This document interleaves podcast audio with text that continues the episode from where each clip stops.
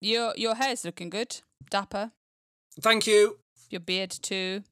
It needs a cut. My hair needs cutting, I think, a bit. But How how was the eating, by the way? Like, how was it? Because uh, the our friend that got it here, he was like, it was everything just was like eating a piece of paper. yeah, there was Might as probably well being a piece of paper. my my smell went earlier, and then there was a, probably about a two, probably about a three or four day period where my taste and my smell had both gone, and that was pretty rubbish because I'd just eat an apple and it would just be like nothing in my mouth. It was horrible. Um, and then, but that can Yeah. last for months, so I'm pretty glad my taste and then my smell both came back uh, the other day. So. Yeah. I haven't had a really bad case of that, which is good because yeah, it was pretty. It was pretty crap. Not. I was like spraying aftershave on my uh, wrist and going like, and really trying. And I was like, I can't smell. It's so. It's a very weird. It's a really weird um, feeling to to know that something can smell. It smells like Mm. I know that aftershave is a strong smell, and I was like burying my nose Yeah. in it, and it was just nothing was coming through. Uh, yeah, it was weird. That sounds insane Mm. and not fun. No, but for some people it lasts ages and ages, and for me it lasted like five, six days, so not too bad. Yeah. But your cough seems to have gone.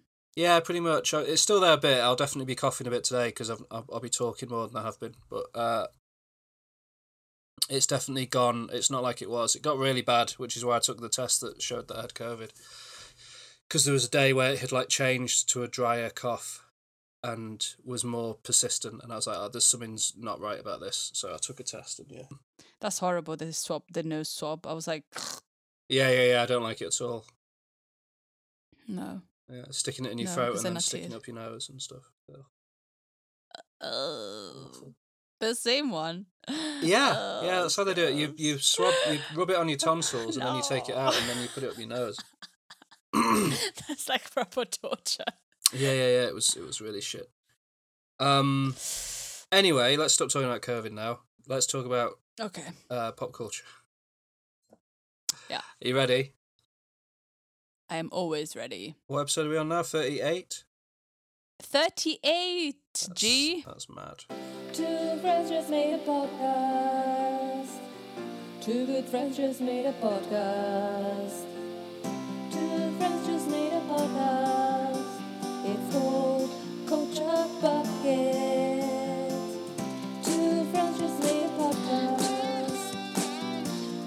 Friends just made a podcast.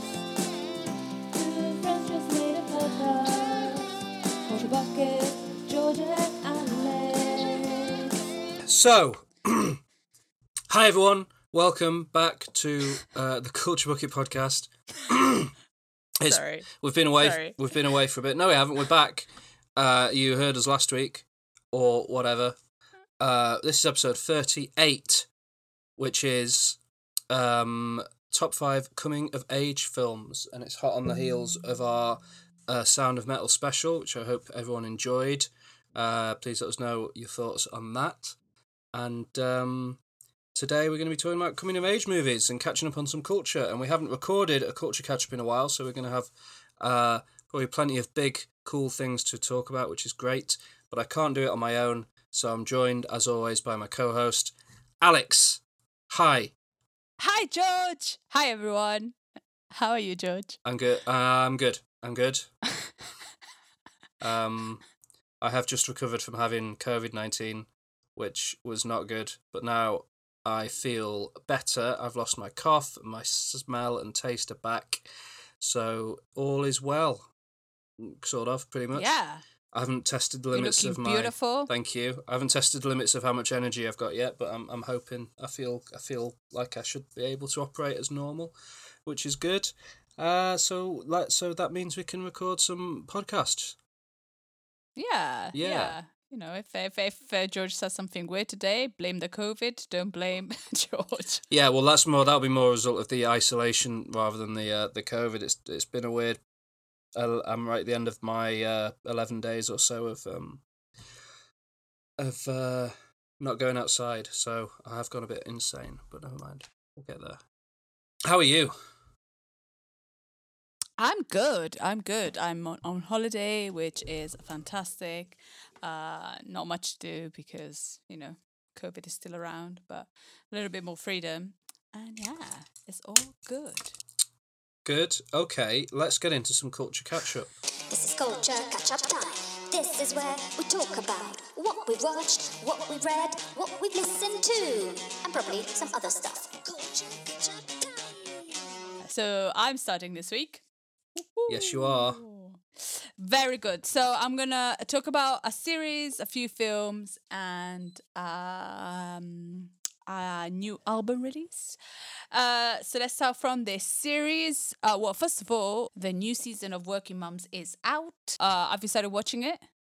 Yeah, I've watched uh, th- oh, three episodes. I think I watched three episodes, so not Mm. all of it, but I've started. Yeah, yeah. I've watched about maybe four four episodes, and I'm enjoying it. I think is good. Um, yeah, maybe it's not as good as it used to be, but I think is up there. It's a good, still a good series. I think. What do you think? Um, probably it's it's kind of it's split the characters apart a bit, hasn't it, in this season? Because it's moved Anne and her family to another part of Canada. Mm, Um, and the Yeah. first three episodes have really focused on uh, Anne and her family. The first episode is pretty much just about her, and then it's gone a bit into Kate, uh, Catherine Reitman's character, but it hasn't really looked at the Yeah. other main characters yet, as far as I've seen. So the focus has Mm. been a bit um, different, but it's been I've enjoyed what I've watched of it. It's good. yeah, I think the focus is a bit different because of COVID. I think that's what it's been. I Yeah, think. it was a bit weird though because the, the the the first episode opens with them realizing they're going to have to isolate because of COVID. Yeah. But then it kind of skips ahead to August of presumably 2020, and then it acts as if COVID doesn't exist anymore. It's quite strange. I know. I was I was freaked out. I was like, "Where are the masks? Where are the where, where is the distance?" Yeah. But then I forgot about it. Uh, yeah. It's odd though. um, it's like it's set in an alternate world where COVID was a problem for like four months, and then we just Yeah. but dealt with it, which would have been lovely, but isn't quite accurate. But never mind. No, not at all. No. not at all because uh, you know it's uh, a summer 2021 and you've just had COVID, so uh, it's not a problem that's gone. Unless unless. Canada I'm hasn't been t- unless Canada hasn't been honest with us, and this is how they they only had to. Maybe Canada's fine. Maybe Canada is fine. Maybe Canada's well, like trying to tell places us. Places like Australia and uh, China are now fine, and New Zealand. So I think, you know, New Zealand is fine. I've seen people at clubs in New Zealand having like living a normal life. Yeah. So maybe that's how it's going in Canada. Maybe. I mean, they are right next to America, which definitely hasn't, uh, you know, gotten over it. So we'll see. Or you know, the United States of We'll America. It, it's all in North America, isn't it? Anyway. Yeah. Uh, but yeah, so that's a good season to watch. And then new season of RuPaul's Drag Race All Stars season six is out every Thursday. Check it out. Uh, uh, All Star. Do you know what All Stars is, um, George? When it comes to RuPaul, I assume it's like pre- previous contestants that were popular coming back to compete against each other. you are amazing. Yeah. You know everything. Cool. So yeah, that's what it is. And some good contestants have come back. It's a good season. If you haven't started watching RuPaul's, just watch RuPaul's Drag Race. It's really good. It's fun. It's campy. It's great. Well, now let's go to a season that I've actually watched and finished, and is a TV series called Feel Good. Do you know Feel Good? Feel good? No, I've not heard of that. It's it's it's written by uh, Mae Martin. Oh, oh, oh, oh! Is this? The, it's got Charlotte Ritchie and Lisa Kudrow in it. Yes, so it's it's written by Mae Martin and Joe Hampson. Uh, season two uh, has come out. Uh, the series stars um, Martin as Mae, a Canadian comedian that uh, works in the UK, uh, which Mhm. is kind of autobiographical, and I think there are quite a few autobiographical things uh, throughout the series. Um, and uh, um, she uh, meets George, uh, played by Charlotte Ritchie, uh, in a club uh, after uh, she has done uh, a gig, and uh, the two start a relationship. Uh, George has never been with a girl, so so she's kind of uh, treading on new territory. Um, we discover that uh, Mae has uh, suffers from addiction or has have suff- has suffered from addiction, and Right. uh, so the first se- season kind of. Uh, uh, explores their relationship and um, Mae becoming a little bit obsessed and addicted to uh, George and the idea of George, and also uh, Mae uh, wanting George to uh, treat her ha- as her girlfriend, and uh, George um, not really being able to open up to her friends to say that she's in a relationship with another woman. And um, in the first season, you also meet uh, Mae's parents, which are played by Lisa Kudrow and uh, Adrian Lukis, which are fantastic. Uh, they're great. Uh, they're great people for the parents, and you kind of figure out why Mae is a little bit the way she is. And also, um, George's um, housemate, played by Phil Burgers or Burgess, uh, is uh, really fun. So the first season kind of explores their relationship, and at the end of the first season, uh, Mae has well, by the end of the first season, Mae has uh, relapsed, and so her parents take her back to Canada uh, to uh, to rehab. Uh, so the second season uh, starts uh, with Mae in rehab, and um, there's a new character that comes in, which is uh, Mae's good friend from Canada uh, that uh, helps her kind of escape rehab, and um, and uh, Mae starts kind of uh, well by by the first season, Mae and uh, George have broken up, and so the second season is about um, Mae. Dealing with her new fame in the UK and uh, George uh, discovering new things about herself and her sexuality. And also, they get back together and they kind of uh, works, uh, they kind of fall in love more in the second season. Um, we find out that Mae uh, suffers from uh, PTSD and she is uh, um, maybe uh, trying to figure out also uh, what what she is, if she's becoming a they or if they they're becoming a they, and uh, exploring also her um, her being non-binary. So it's kind of the second season is kind of an exploration, uh, finding out more why Bay is the way she is, and uh, also um, George and Mae uh, reach, reaching um, you know something like you know eh, falling more in love with each other and uh, the the ending scene is spectacular uh, what I, I really enjoyed uh, I really enjoyed the second season. I thought it was really good. You see more of Lisa Kudrow and Adrian Lukis, which is really good. Cool. Good. It's a Good. good season. Yeah, you haven't watched any of it, have you? No, it keeps popping up on my Netflix, um, and I like Charlotte Ritchie, so I was looking at it, but uh, no, haven't got to it yet. Hmm. I I think it's definitely something that it be is good to watch, just to kind of, you know, I don't know, it's good. I like it very much. Cool. And then let's go to films. I watched a new Yeah. Pixar uh, film called Luca. I think you watched it too. I did. You have watched it too. And uh, Luca is the new uh, Pixar uh, animation film. And today we're going to talk about coming of age films. And I watched a new coming of age film. Oh, yeah, yeah, yeah. Uh, And uh, produced, which was released this year. You can find it on Disney Plus if you have it.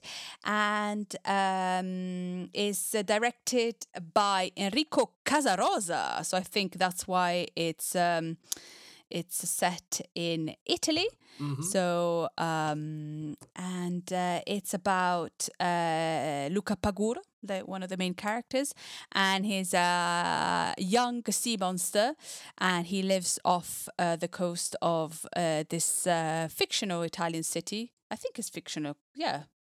I never heard of Porto Rosso or this Italian city called Porto Rosso. And he, I think he comes from a, I think he's a farmer or something because he has goatfish. Yeah, he has thought that was these the sort of fish that he herds around, so some sort of farmer. Yeah, and they're really cute because also they uh they they look like goats, and um he is scared. Oh, sure. Excuse me. Bless you. Sorry. and um, he's uh, he's a classic thing that he would love to uh, explore the world. However, he is forbidden by his parents to approach the surface, and you know because he is a is a sea monster, and sea monsters are not really liked in these seaside towns. No. And um, one day, uh, Luca meets, meets Alberto Scorfano, uh, who is another sea monster, and um, he follows him uh, up to the surface because he's interested. And you find out that when the sea monsters are dry, they become humans. Yeah. Is that a spoiler? No. No, definitely not. It's the plot of the film. It's like the insight. It's the plot of the film. Very good. It's not the ending. And then, so um, Alberto and Luca become really good friends, and uh, they want to, you know, have a, a fun time together. So uh, they decide to uh, go. Well, they fall in love with the Vespa. They they they have um, Alberto ha- lives in this turret, and he's got this Vespa poster, and the dream of these boys is to own a Vespa and to travel the world on a Vespa. I love their prototypes of Vespas; they're pretty cool. Yeah. Um, Yeah. because uh, um, Luca's parents will not allow him to go to the surface. Luca and Alberto run off, and they go and live in the town of uh, Porto Rosso. Uh, and uh, soon uh, they discover that they can find Vespas and how to get them, uh, but also they discover that uh, the town of Porto Rosso might not be very friendly towards um, sea monsters. No, they don't In like them at all. They they don't like them at all, which I that I didn't really understand why, but I guess nobody likes sea monsters. I guess it's just it's going to be that like over the years they've clashed with them in the in the seas because they've got all those uh, murals and statues of them fighting sea monsters in the ocean, Mm. haven't they? So I think they're just meant to like. It's just the way that people are scared of outsiders and things they don't understand. It's probably I think it's a bit of a commentary on that. Yeah, I guess so. Yeah. But uh, yeah, so um, they um, to win the money for a uh, to get the money for a Vespa, they find out from a girl they meet uh, called uh, Julia uh, that there is a competition where they can win some money. You're not really sure how much money because at one point they show a, a, a picture of a Vespa and nine thousand lira, but nine thousand lira is like four pounds fifty Yeah. Or five euro. So I was like, oh, that's a very cheap Vespa, but good, good on that.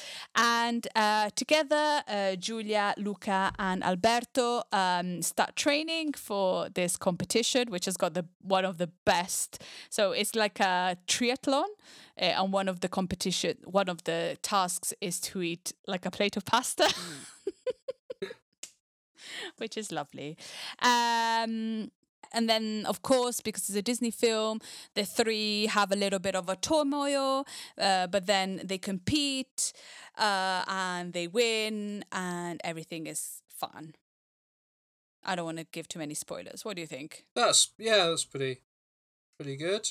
I thought it was hilarious that it started with these two fishermen speaking English with an Italian accent. It's like just it's like okay, um, you know me and the things you could could at least put. A li- but there are some words in Italian throughout the film, Yeah. which is pretty cool. And it is a children's film. Um, it is a children's film, and so I I, I forgave it pretty quickly. Good. Um, it's beautiful to watch. It's really, really nice. I think it's got a lot of as uh, watching as an adult. I think it's got lots of messages uh, of like mm, you know friendship and not being scared of the unknown. I don't know. The friendship between the three kids seemed to be be more like of support and love, and um, the the friendship between Luca and Alberto is really sweet and Yeah. really different from other male and male friendship and i think it's good to see that you can love a boy like that i think there's a stigma between boys loving boys in a genuinely loving way Yeah, yeah, yeah. and i think if the stigma goes away i think it's quite nice to see i think that's my opinion Yeah. i thought that was a really lovely kind of film to watch for that reason Yeah, the relationship between them is very sweet and pure. I think. yeah And nice. Yeah, yeah, definitely. yeah which at that age, I think maybe boys have the pressure to not have that. Yeah. You know what I mean? Yeah, definitely. Definitely. I think yeah. Yeah. Because, yeah. Yeah. Uh, so, what what what did you think of the film? Yeah, I really I liked it. I really like the, you know, sort of um, Italian Riviera aesthetic of the film. I thought Pixar brought it to life Mm. really beautifully. The animation's amazing. I mean, the the scenes where they're eating pasta, the pasta looks like nicer than real life pasta Yeah. almost. It looked incredible. Yeah. Uh, all of the food, um, and yeah, so I thought that was amazing. I think they're like they continue to uh, improve their animation quality with each release. I think Pixar, which is in- uh, incredible, and then I realised that it's a very sweet, um, low key story for Pixar. The last film they did was Soul, which is this big kind of meditation on on life and death and what's next and all of these things. And it was quite nice to see a story about two sea monsters growing up and learning about the world and having that be enough for a film. so yeah, no, I really really liked it. I thought it was great, and um, it was nice that it just sort of turned up on Disney Plus and you could just watch it without uh, having to pay extra money or anything like that. And it was just a a fun treat. Um, so yeah, Luca was definitely a recommend for me. definitely it's uh, really really good cool and uh yeah and then i watched uh a film that it was uh the first film was in my top um 90s films Cool. which was uh coming to america Oh yeah. And i watched uh coming to america Oh yeah, the new one, the sequel. the new one uh and the new one uh, uh is uh oh i forgot to say just a second who who is in luca what a star-studded cast Yeah, yeah, yeah. It did have a good do you think it's important if i say Hmm? Yeah, Jacob Tremblay voices Luca. He's really good. Maya Rudolph voices Luca's mum. Jim Gaffigan voices his dad. Yeah Sacha Baron Cohen voices the uncle, and but doesn't need to be in the film at all. no why is he in the film it's like very it weird. so pointless It's a non-character that bit. yeah um it's always nice to see Maya Rudolph. I I love having her in films. Yeah, she's cool. She's good. So coming to America. Coming to America. So, uh, so the first one was about Prince Akeem wanting to find a wife in America, and he has f- found his wife, and um, so. The number number two coming to America is set in Zamunda.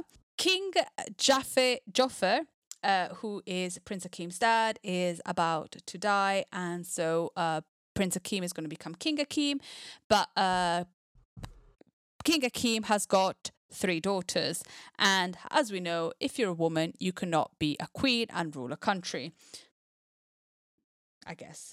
Uh, and so um, they embark on, so they find out that uh, Prince Akeem, when he was in the United States, he had sex with this woman and made a child. So uh, King Akeem goes back to America uh, and finds. Um, finds uh, Lavelle Junson, who is his son, brings him back to Zamunda to become king. Uh, but, uh, you know, it's not really fair on his uh, oldest, eldest daughter. Uh, Lavelle Junson doesn't really feel like he um, fits in the society, although at the beginning he finds it amazing. Then he finds himself trapped uh, in. In becoming the king that he never wanted to be.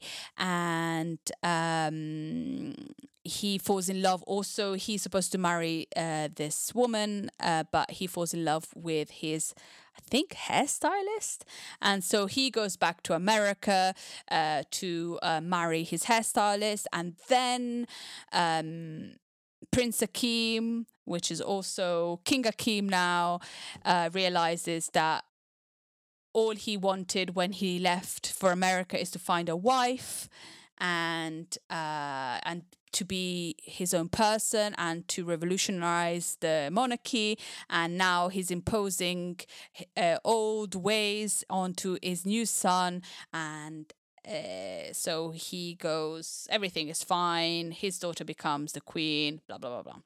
So, I've heard really bad reviews about this film. Yeah.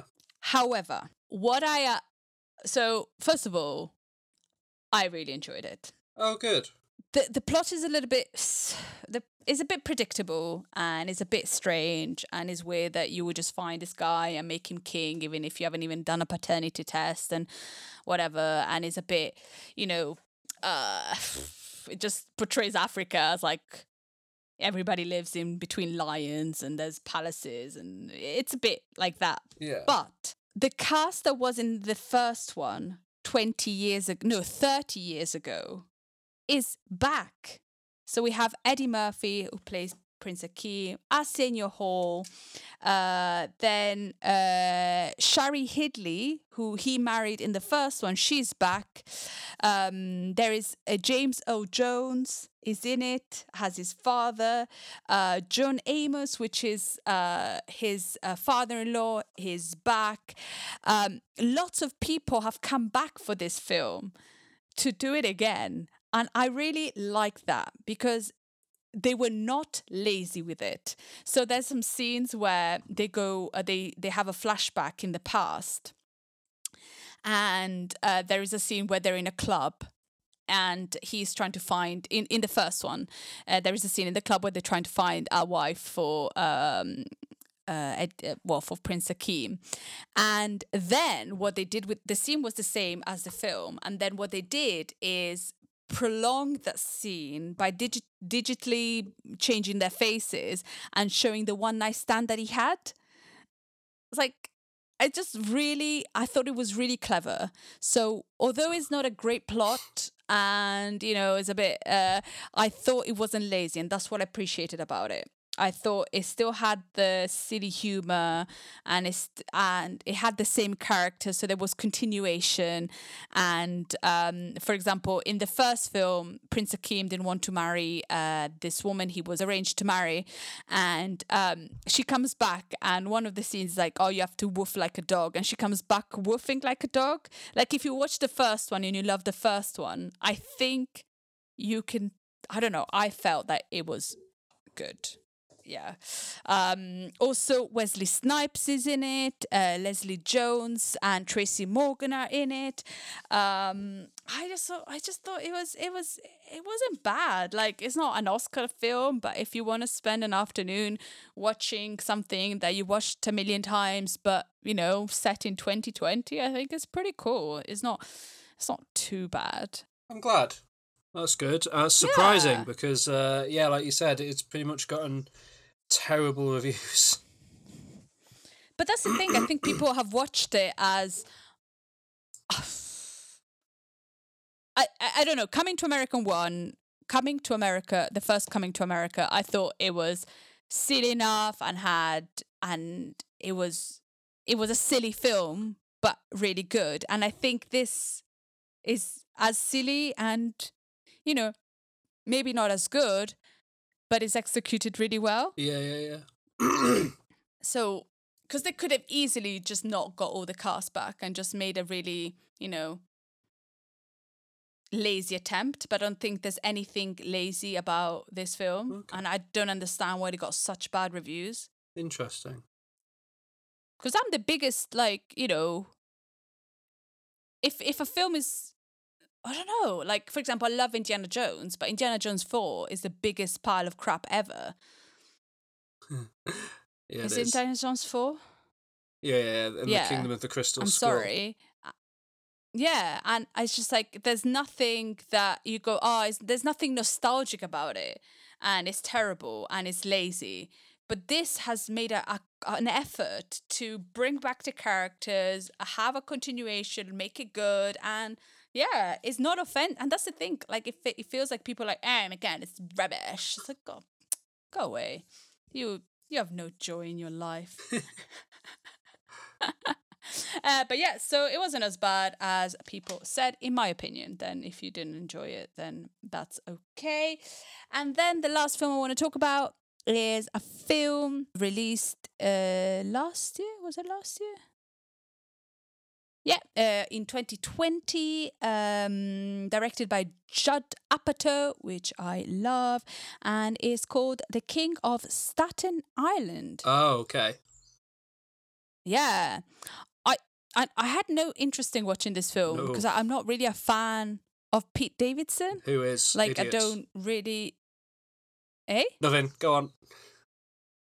I, I'm not. I'm not really a fan, but I, I've, I've grown to like him now. I, I've, there's more depth to his character than I thought, and after this film and after this performance and kind of watching other things of him, I think, I think I didn't give enough time to him, or didn't. Yeah, I don't know, but um, so the film is, um, it stars Pete Davidson, Marisa Tomei. Anything with Marisa Tomei is top notch.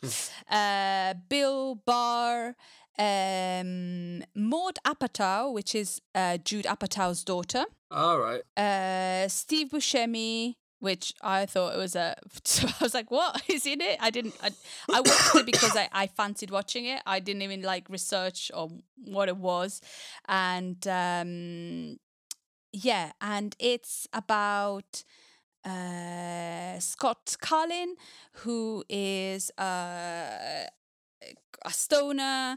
He's a bit aimless and a bit. Uh, he doesn't really know where, what to do and he wants to become a tattoo artist but he doesn't really have the means or the courage or the drive uh, to do it um, his um, he's been kind of stuck uh, since his father died in an um, in an accident during duty. His father was a firefighter, and his mother has been single since his father has died. Um, and then uh, things switch a little bit and change. Uh, and his sister moves out to go to college. And uh, one day he uh, starts tattooing a kid in a park. Uh, and um, the next day, the father of the kid comes to the door and he's really angry. And uh, this played by Bill Burr. And um, Marisa Tomei, uh, his mother, uh, opens the door, and Bill Burr and Marisa Tomei start uh, dating. Uh, we find out that uh, Bill Burr is also a firefighter, so it's a bit, um, a little bit too maybe traumatic uh, because his father died in the same thing. Uh, and so he kind of starts playing up a little bit like a kid because he hasn't really grown up. Um, and he starts being obnoxious and ridiculous, but then also Bill Burr starts being obnoxious and ridiculous, um, and uh, he's just he's just a person that doesn't really want to grow up and uh, has a girlfriend that is not his girlfriend, uh, but he is his girlfriend, and he, he just doesn't it just doesn't know. It's a it's a slice of life film, so there's a lot of stuff happening and there's not much happening. Right. And uh, in the end, um, he kind of um, realizes that maybe he's wasting his time and maybe he needs to start growing up a little bit and uh, taking control over his actions and not blaming things in the past, uh, like his father's death and his sister leaving, etc., etc. Um, like I said before, I, I never really enjoyed I never really gave attention to Pete Davidson. I didn't really care. I didn't really have an opinion, but I thought I thought it was really this film kind of really shows a true talent of his. I think he's really really good, a really good actor. And um he's um he's kind of not autobiographical, but he's um his Pete Davidson's father actually died uh, in as a, it was a firefighter and died um, in an accident um, uh, during 9-11 i think it was in not in the i don't think it was actually in the towers but it was um, near. And so it must have been quite hard to try and relive that as well and put it into film.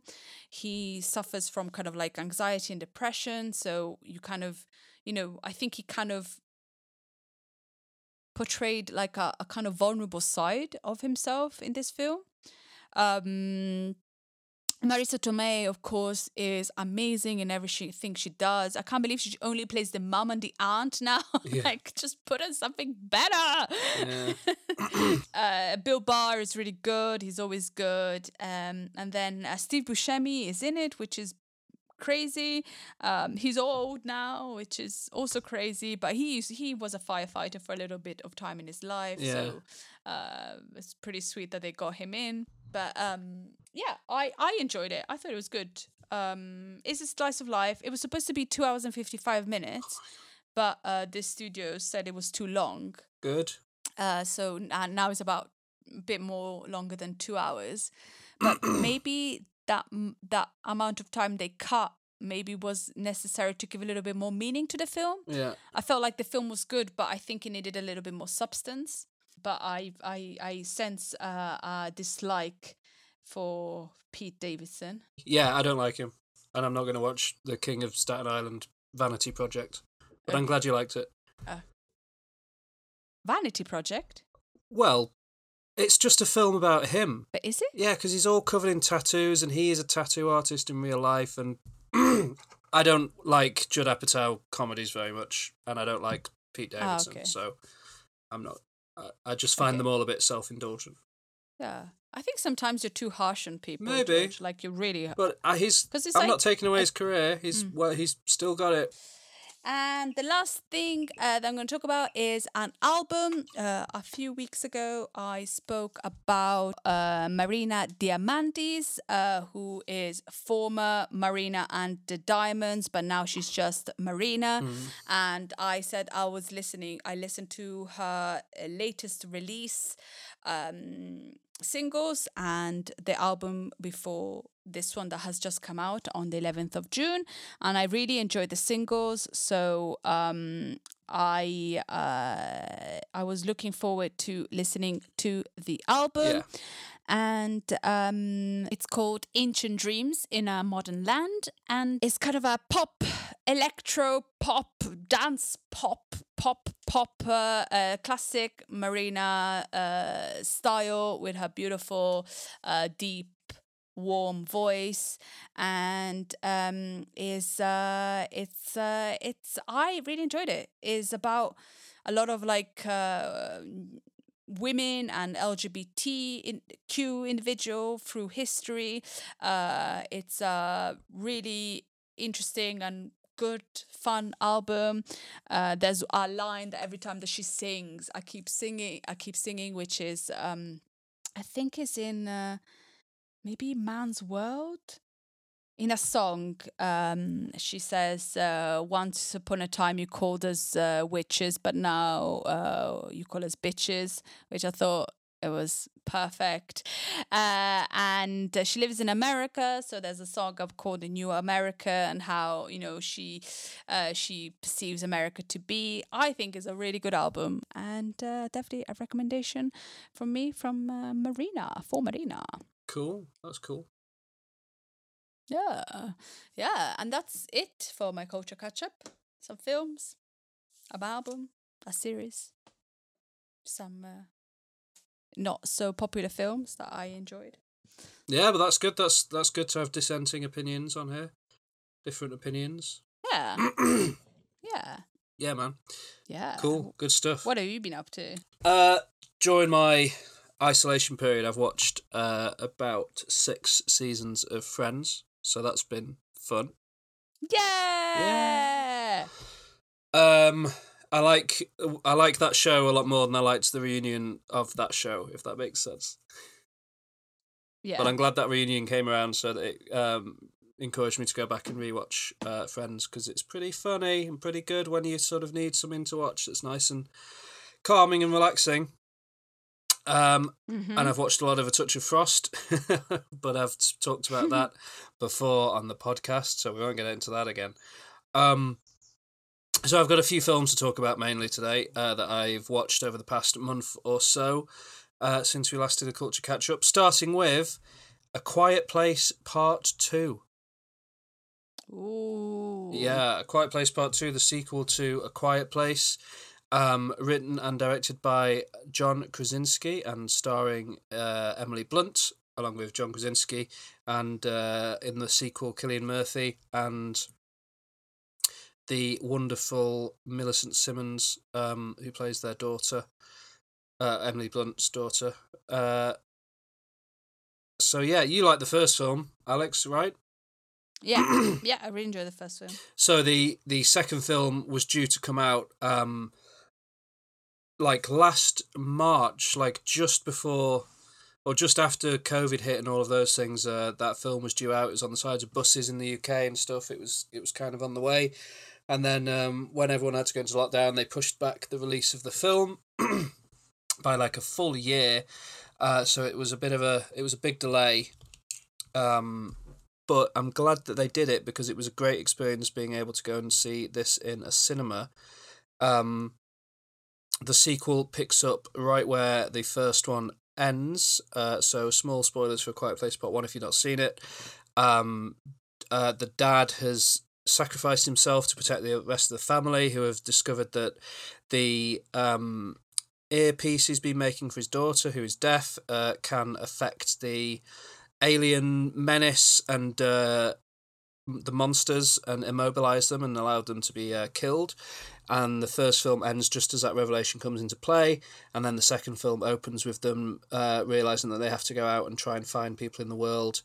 Um, although actually, the the film opens with this amazing flashback sequence showing the first day that these monsters arrived, uh, giving John Krasinski an opportunity to come back and be in it again for ten or fifteen minutes at the start to show uh, how it all kind of kicked off, which is an amazing kind of action sequence. This uh, high street in this town just suddenly becoming this center of absolute panic and mayhem as people try to work out what's going on. Uh, and then it cuts and, and it goes to kind of present timeline of the film. Uh, it introduces uh, Emmett, played by Cillian Murphy, uh, who they end up uh, having to take shelter with.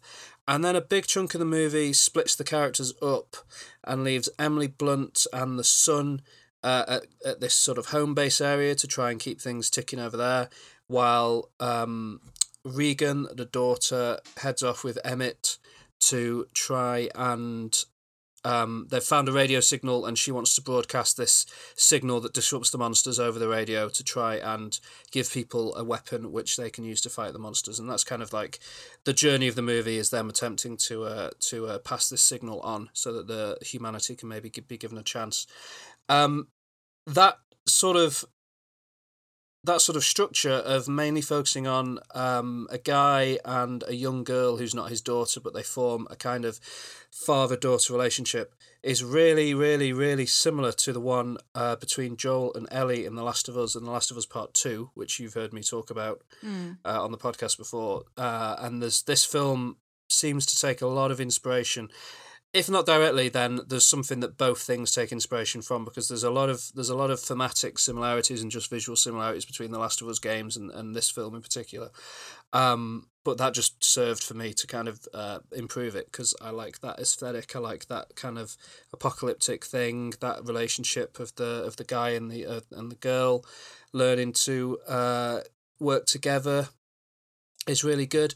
Uh, the actors are really good in it, and yeah, I really enjoyed it. I thought it was a sequel that was exactly as good as the original, which is really, really unusual, particularly for a horror movie.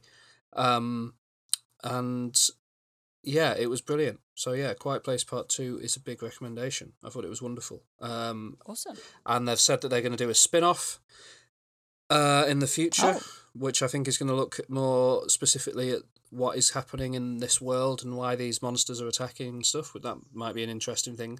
And then hopefully they'll do a part three. Um, I'm, sh- I'm sure it leaves it open for, for there to be more parts. So yeah, Quiet Place Part 2 was cool.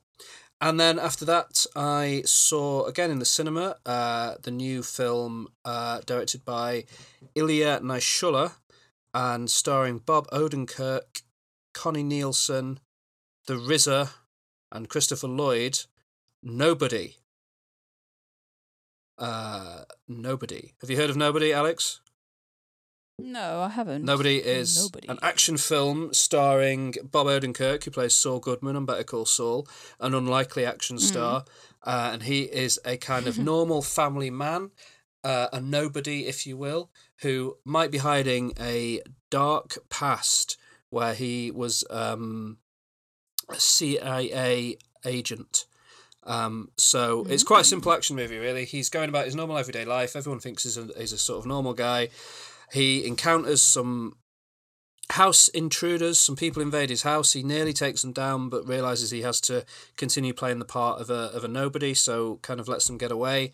And his son questions his manliness and his ability to protect the family, and he starts having all these doubts about the way he's living his life, and he ends up uh, attacking a bunch of um, gangsters on a bus, and uh, gets the Russian mafia on his back and has to spend the rest of the film fighting them off and showing that he is actually um, much more uh, adept at fighting than you might have thought. It's good. It's it's it's a pretty short film. How long is it? It's ninety minutes long, so it's just about an hour and a half, and it really does just like it. It sets up the characters. It introduces the drama and the conflict, and then it just sets Bob Odenkirk loose on them. And the kind of the the thing that really makes it a great mo- and enjoyable movie is Bob Odenkirk fully committing to being a sort of Keanu Reeves style, Nicolas Cage style action hero because it's uh, a very odd thing to see that man uh, fighting a bus full of um, uh, goons and uh, breaking noses and stuff. And yeah, it was it's it's a good film. I enjoyed it. It's fun. Um, I would recommend Nobody for sure. Uh, if you like films like John Wick, for example, I think uh, Nobody's right up your street. And hopefully they'll make a sequel. I could definitely watch more of this. Hmm. So yeah, that's Nobody. Then I watched a film on Shudder, the the streaming service that uh, you can get through Amazon Prime Video. Uh, which and it was quite an interesting film, so I thought I'd bring it up today. It's originally from 1973, and it's only about 50 minutes long, and it was directed by George A. Romero, who is the guy that made Night of the Living Dead and Dawn of the Dead and Day of the Dead and those kind of original big zombie films.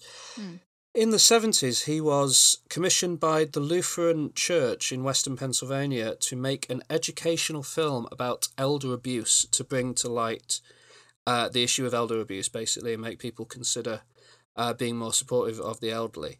And he went out and made this 50 minute long surreal nightmare thing. Uh, and then he showed it to the church, and they were like, "Oh, this isn't what we wanted at all," and they just buried it and hid it.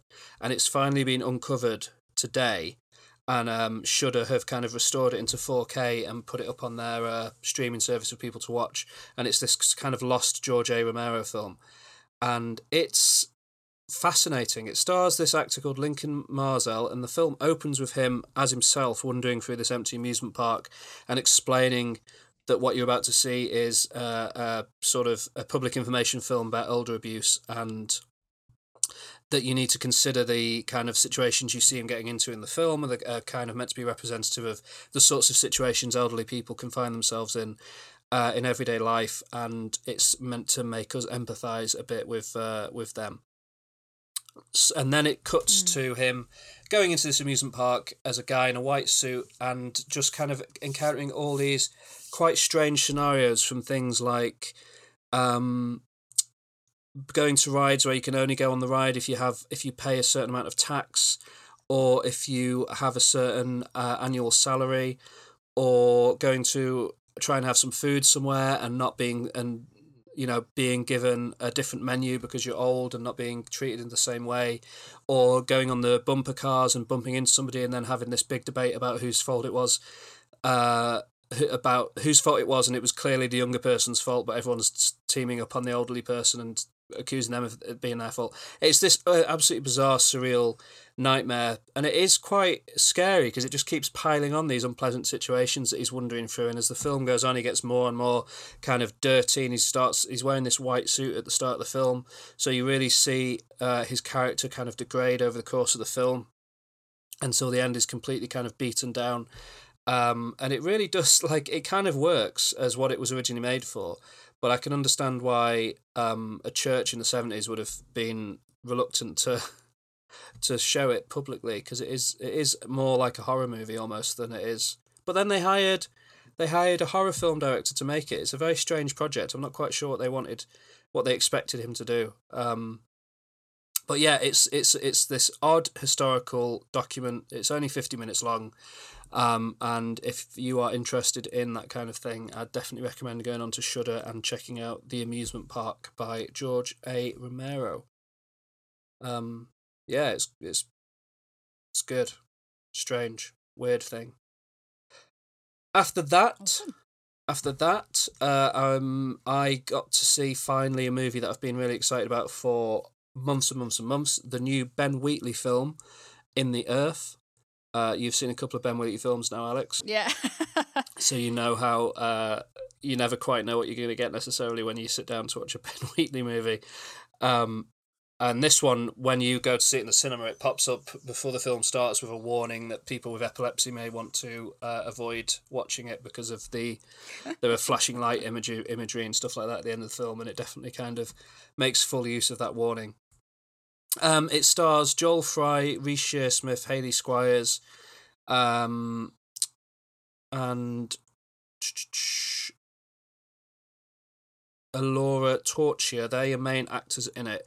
And it was written during the first lockdown last year and filmed in about 15 days during the first wave of COVID. wow. And very much, um, it opens with Joel Fry's character is a scientist. He turns up at this place in the woods, uh, this lodge where he is like um, disinfected and tested, and they are talking about waves. And they don't mention COVID specifically, but does it's very much set in a world that is experiencing some sort of pandemic. And he's been sent to the forest okay. to try and do some research uh, to discover um, ways of improving crop yields. I think is is the is the idea. So he stays one night in this lodge where he's been uh, tested and cleaned, and then he goes off into the woods with his guide Alma, where they're going to try and get to this. Um, scientist uh, Olivia Wendle who has who is conducting this research deep in the woods and he's there to um, assist her on the way um, they they camp out for the night and they get in the middle of the night they get woken up and attacked and they don't know who's attacked them and they wake up the next morning all their gear's been taken and their socks and shoes have been stolen and um, they they decide they have to push on and try and find this doctor and explain what's happened. And uh, as they're going through the woods, they encounter Zach, played by Reece Sh- Shearsmith, uh, who is uh, a great actor from The League of Gentlemen, who I'm a big fan of. And um, he claims he's going to help them, and things sort of take a turn for the worse eventually, and it all sort of spirals and spirals into this f- sort of surrealist nightmare in the woods. Like Ben Wheatley. Yeah, there's scenes of um, Classic Ben Wheatley. there's scenes of mushrooms. Everything spirals just out of control. Exactly, in the classic Ben Wheatley way. There's scenes of mushrooms that suddenly start releasing spores, and they all start hallucinating, and you know you don't know what's real and what's not real, and it all just becomes this crazy science fiction, folk horror, um, nightmare dream world, and it's the best. It's just the best. Um, Joel Fry, who has recently been very good as one of the henchmen in Cruella, is brilliant here in the lead role of Martin, and uh, the whole cast actually really really good. Ellora Ellora Torchia as um, Alma. She's actually in you. You uh, have you seen Midsommar? You have seen Midsommar, haven't you? I have. She's the British girl in Midsommar who is part of that couple okay. who leave kind of early on or disappear. Um, she's great in this. She's really really good in this. Um, Okay. and Hayley Squires as the scientist when she finally turns up the movie really takes a kind of turn into again being really strange and she does a great job with her role. And the soundtrack is great. It's all these strange synthesizers and I think the the guy who did the score um somehow used the electrical signals from trees and stuff to help make the soundtrack. Like it's all very um you know arty of that kind but uh I liked it and yeah, it's the best film I've seen this year. I'd be surprised if I saw a film I liked more this year because I, I just love Ben Wheatley so much and his aesthetic and kind of what he does. So yeah, it's a that's my big recommendation for today. Five stars. I loved um, In the Earth. It was wonderful. So people should check that out. And the last film I want to talk about is um, the first part of a trilogy. I watched Fear Street Oh. Part 1, 1994. Have you heard of this? No. So it's, you might, What a new trilogy or well, that's the thing. It's interesting. So it's on Netflix. It's a Netflix film, and Yeah. um, it's based on the Fear Street books by R.L. Stine, which were released in the sort of eighties and Okay. nineties, and they were these anthology kind of young adult horror books. Uh, that all Hmm. I think they're all set on this street. I think I read some of them. I read Goosebumps more than Fear Street, but they were set on this in this town on this street, and they were all various different kind of spooky, scary stories. And Netflix have made um, a trilogy of films, uh, all set in different eras. So the first one is set in 1994, the second one is set in 1979 or 1978, and the third one is set in 1666. And the first one came out uh, two days ago, as we're talking now, on Friday, July the 2nd. The second one is out next Friday, July the 9th, and the third one is out the Friday after that. So they've made three movies, this trilogy, but they're releasing them all like a week apart. And then you release And they're brand new films, yeah. They're all brand new, so, and they're just putting them all out one week Wow, apart, which is a, a cool kind of project. Um, and I first saw the trailer for the trilogy like a few weeks ago, and I hadn't really heard of it before that, and I got pretty excited because it looked very interesting, very stylish.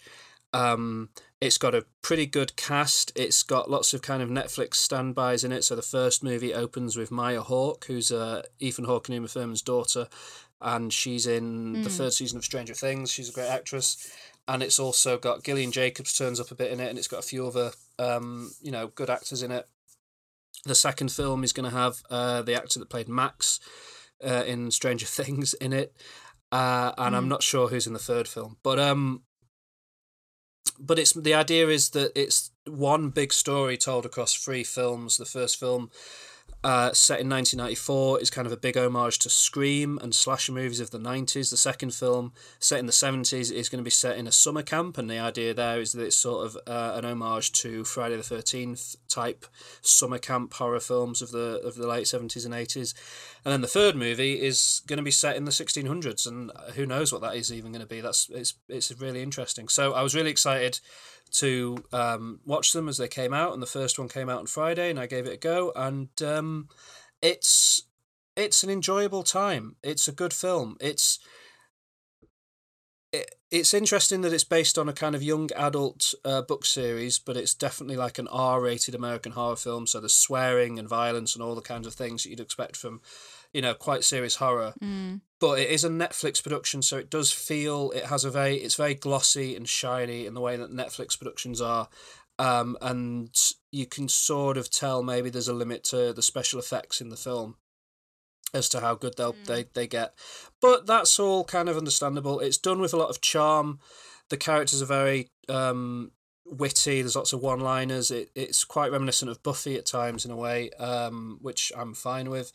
Uh, I could see if you were kind of a bit of a um, a horror uh, what's the word like purist and you didn't like things to be too cheesy and silly Mm. you'd probably not really get on that well with it but um in terms of like this this idea of this big project this trilogy of movies all releasing within two weeks of each other I thought it was a pretty good start. I really enjoyed it. I thought the actors were good. It had some. It's got some great gory, scary moments. There's a bit with a bread slicing machine, which I'm not gonna forget anytime soon.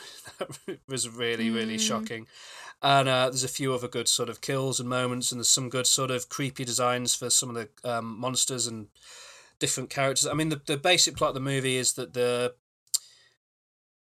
the film opens with somebody getting murdered. It's like a kind of typical slasher thing, and then the film follows these five main teen characters who are trying to uncover why people are being murdered, and they sort of slowly start to unravel that it's got something to do with a witch that was killed in the 1600s, which presumably is what uh, this is going to be kind of looked at as the films uh, continue to be released, and um, they end up having to kind of try and fight this supernatural set of slasher monster things that um, keep coming after them. And then the film ends on a big sort of cliffhanger, and it'll be continued next week with part two, 1978. and that's cool. Nice. It's quite exciting. It is. I'd recommend giving it a go. I think. I mean, I think even.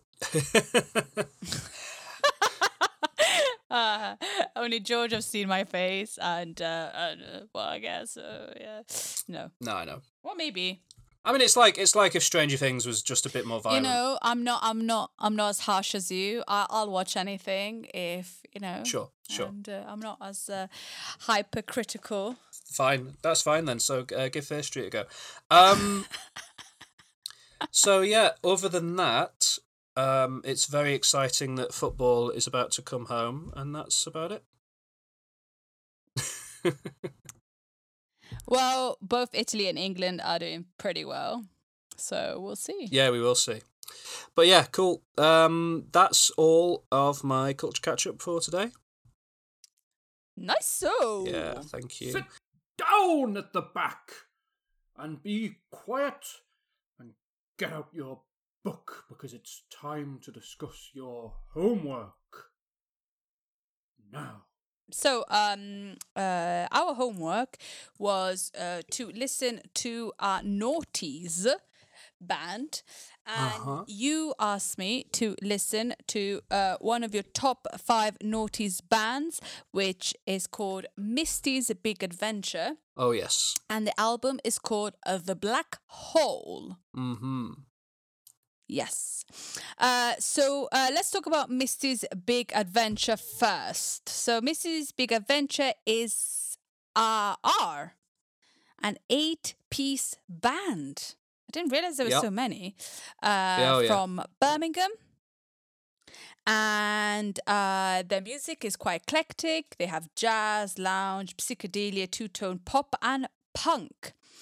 Uh, current lineup: uh, Grandmaster Gareth, which is a hilarious name. Yeah. Uh, Hannah Baines, uh, Lucy Baines, Lucy Bassett, Matt Jones, Sam Minna, uh, Jonathan Keege, and Erotic Volvo. Love that name, but he's just a dancer. Erotic He is pretty much just a dancer, Doesn't but he's cool. anything else about dancing. Um, quite cool that there's so many women in this eight-piece band. You know Yeah, yeah. And um yeah uh so um and that's pretty much it about the band. They're like a fixture in uh, the birmingham's experimental scene uh since 1996 and uh um he the singer has got an interesting voice. I uh he's got this kind of uh very interesting way of singing which Mm. i thought it was um it was good i was i know i say this a lot but knowing what you have recommended me in the past and it's all the and and this I, th- this was really unexpected yeah. uh, yeah. Um, so um, I had to listen to uh, the Black Hole. Uh, and I think is their they've done uh, quite a few. I think it's their second, al- third album, uh, released in two thousand and five. Mm. And uh, so the the thing that the thing that first got me was his voice. yeah. I was not expecting his voice. It's kind of like a interesting I would say slightly country music kind of voice. Mm. Like very like her, her. I don't know. I just in some songs it felt really like country like. Um and I don't know, maybe maybe it's not maybe it's not country, but it just felt like really like warm and I was expecting something more shouty because I think when I hear pop punk from you, like when I I, I after you talk after you talk listen to Squid, I listened to Squid and I was like, oh my goodness gracious. Uh, uh, that's like that's what I expect from what you like of pop punk, like really like screamy kind of. rah. Right. and this was yeah. not at all that. No, no, no. it's uh, not. It and, doesn't. um, yeah. He's very talky sometimes. Yeah, it's it's really interesting. But the the album. So first of all, the, as a band, they're they're they're really good. There's a really good ensemble of people. I think like musically, they're amazing. Mm. This album is very eclectic, though. Yeah, like- yeah, yeah.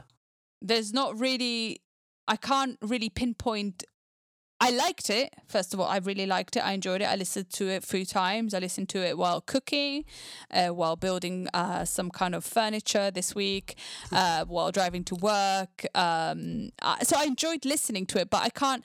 It's it's really eclectic and it's got lots of. It's got 15 songs that are very different from one another Yeah. didn't really follow a, a flow which i'm you know i'm a very eclectic person i like anything so i i kind of enjoyed that but the problem with eclecticism and talking about it you go uh, i enjoyed it. I enjoyed the songs and it was good. It's a good album uh, but i can't yeah i think yeah it's it's a good album and i really enjoyed the songs. Um and it's got lots of influences in. It's not just one style of music. Um it's very even even in one song you can kind of feel like the the shifting of styles.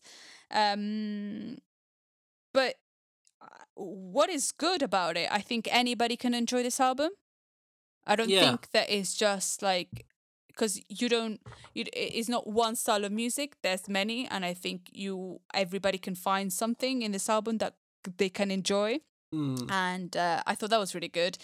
And um, yeah, I enjoyed it. I, I thought it was a good album, and they seemed like a cool band um, and quite and not well known. It's very hard to find details about them. Yeah, they're not the biggest band Wikipedia. in the world. Yeah, so I found some stuff on Wikipedia, but if you actually wanted to know about the album itself, it was like, oh, um, yeah. Um, but no, I, I I enjoyed the album. I thought it was good. I um, I think I think quite like the second song, "Never Stops, Never Rests, Never Ends." Oh yeah, that's a good that's song. the one that I remember the most. I like that song. The Story of Love's a good song. Elevator Escalator Stairs is a good song. There's a lot Mm. going on in my mind. It's a yeah, it's a, it's, Yeah. a, it's an interesting album. Um, Yeah. I see But it's my really like long as well. yeah, how long is it? Forty four minutes. Yeah. It's 44 minutes.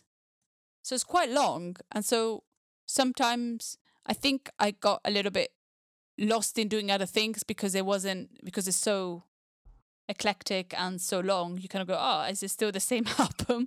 But good, good choice. Good, good notice band. I, I thought it was, uh, I thought it was good. Yeah, yeah, and one that people who listen might not have heard of or listened to, so Yeah. people should go and go and check them out. Yeah. If you haven't listened to uh, Misty's Big Adventure, a band, I would definitely recommend listening to it because it's uh, they're good. And they're really cool live. So uh, if you get a ch- if you get a chance, Mm. then check them out live. They're Yeah, they're good. yeah. That's I definitely would my love to see way to. uh, erotic Volvo dancing around. Yeah, it's, it's a, yeah, it's it's you've got it. It's a sight to be seen. It really is. Um, Yeah. yeah, And they're still yeah they're still out there doing their thing. Um, cool. That's good. I'm glad you liked it. So that was your homework, Misty's Big Adventure. Mine my noughties band that I had to listen to was one of your favourites, uh, Röyksopp. Yeah. Yeah. Uh, Norwegian electronic music duo um, from Tromsø. Uh, they Mhm. formed in 1998 and they it their name is uh, they're sort of named after a certain type of mushroom is that right but they're but spelt slightly differently which is sure I guess so. yeah um the. Uh, that's what I, that's what I read on Wikipedia about them. Uh, they're a sort of um, electronic band, but not so much in the vein of Daft Punk or anything like that. They're much more ambient and Mm. sort of downbeat uh, than that. They definitely sound like uh, music from the noughties, and they definitely sound like music that you would enjoy because uh, there's definitely kind of not exactly similarities, but there's a there's a there's um you could imagine someone who enjoyed Sigur Rós would also enjoy this band, if that makes sense. Yeah. Yeah. Um, which is good. Which song? Which is good that you recommended them to me because I like uh Sigur Rós, which is good. They're still together. They're they're they're strange. It's they're they're an odd band that they're still together, but they're not going to make any more albums. They've said is that that's what I was reading that they Yeah. they're now just going to put out music uh, as and when they make it, but not necessarily for albums. They've done a lot of stuff for like adverts and other things. It seems Mm, yeah. since uh, since their last album in twenty fourteen, it was called The Inevitable End. Um, which what do you think about that? The idea of a band sort of not breaking up, but just not making albums anymore. I feel like the music industry has got a lot of pressure and you have to take and you have to like do so many things to be a successful artist. Yeah, Um I guess if you go independent in that sense and just do music for adverts, you're still doing what you love, which is music, yeah, but you're probably less um you have less pressure of uh the, releasing an album every 3 to 6 years being uh, a mess about from the music industry t- touring. You you're definitely you're making more money from doing that than being just kind of like doing gigs around Norway. Yeah, um and you kind of maybe experimenting more and being free and to experiment more i don't know i, th- I to their own but the more you find out about the music industry being like quite unflexible and mm, and not really sometimes not fair i think if that's your decision i think that's pretty cool that you're happy to do that yeah. That's fair enough. But how about you, Alec? As a fan of them, the idea that you're not going to get any more collections of music from Oh them. well, I left them at the Naughties. Like they were my favorite band in the Naughties. I don't, I haven't considered really them after the Naughties. You know, or what they released, and Yeah, yeah. Uh, that's it. Like that's that's the kind of music that I really enjoyed, and I still enjoy now because I, I, you know, I, I've, you know, I started listening to them again. Um, but yeah, it's disappointing that you're you're not gonna have anything from Röyksopp that is an album anymore. But at the same time, what they release has been pretty good. Yeah, that's fair. That's fair. Um, yeah, so I had to listen to their first album, Melody AM, from 2000 and... When was this album released? 2001. So right at the start of the Naughties, so they really are a Naughties band.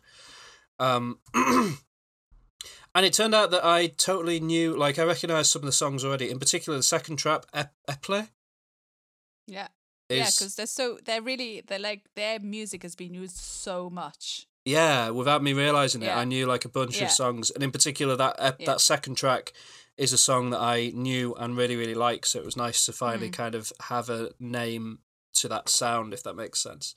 Because it's definitely that's been used in adverts and films and stuff for years and years. That that track, um, and it's good. It's really uh, s- almost the opposite but similar problem to what you were saying, Misty's Big Adventure, is because it's kind of an ambient album. Other than those bits that I really already knew and recognised, it just was like a really pleasant, lovely thing that washed over me, and I enjoyed. And I'm definitely like I I I'm going to listen to them more. I'm not going to leave them behind, having done them as homework. Um, they're definitely a band that I think I could enjoy and listen to more, particularly this album. So um, yeah, it's they're really really good.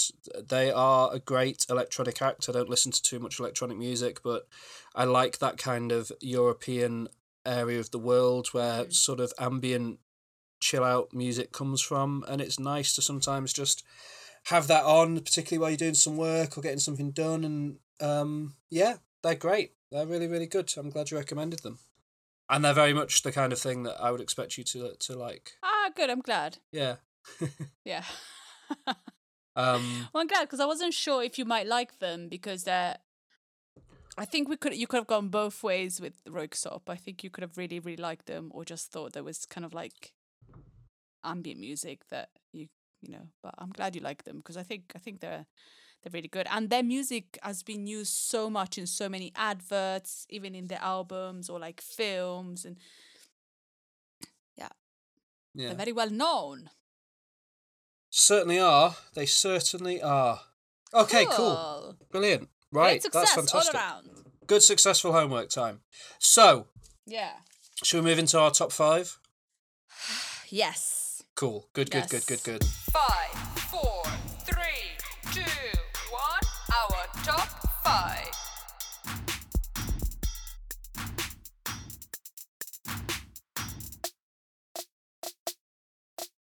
So you're going to open us up with your fifth favorite coming of age film.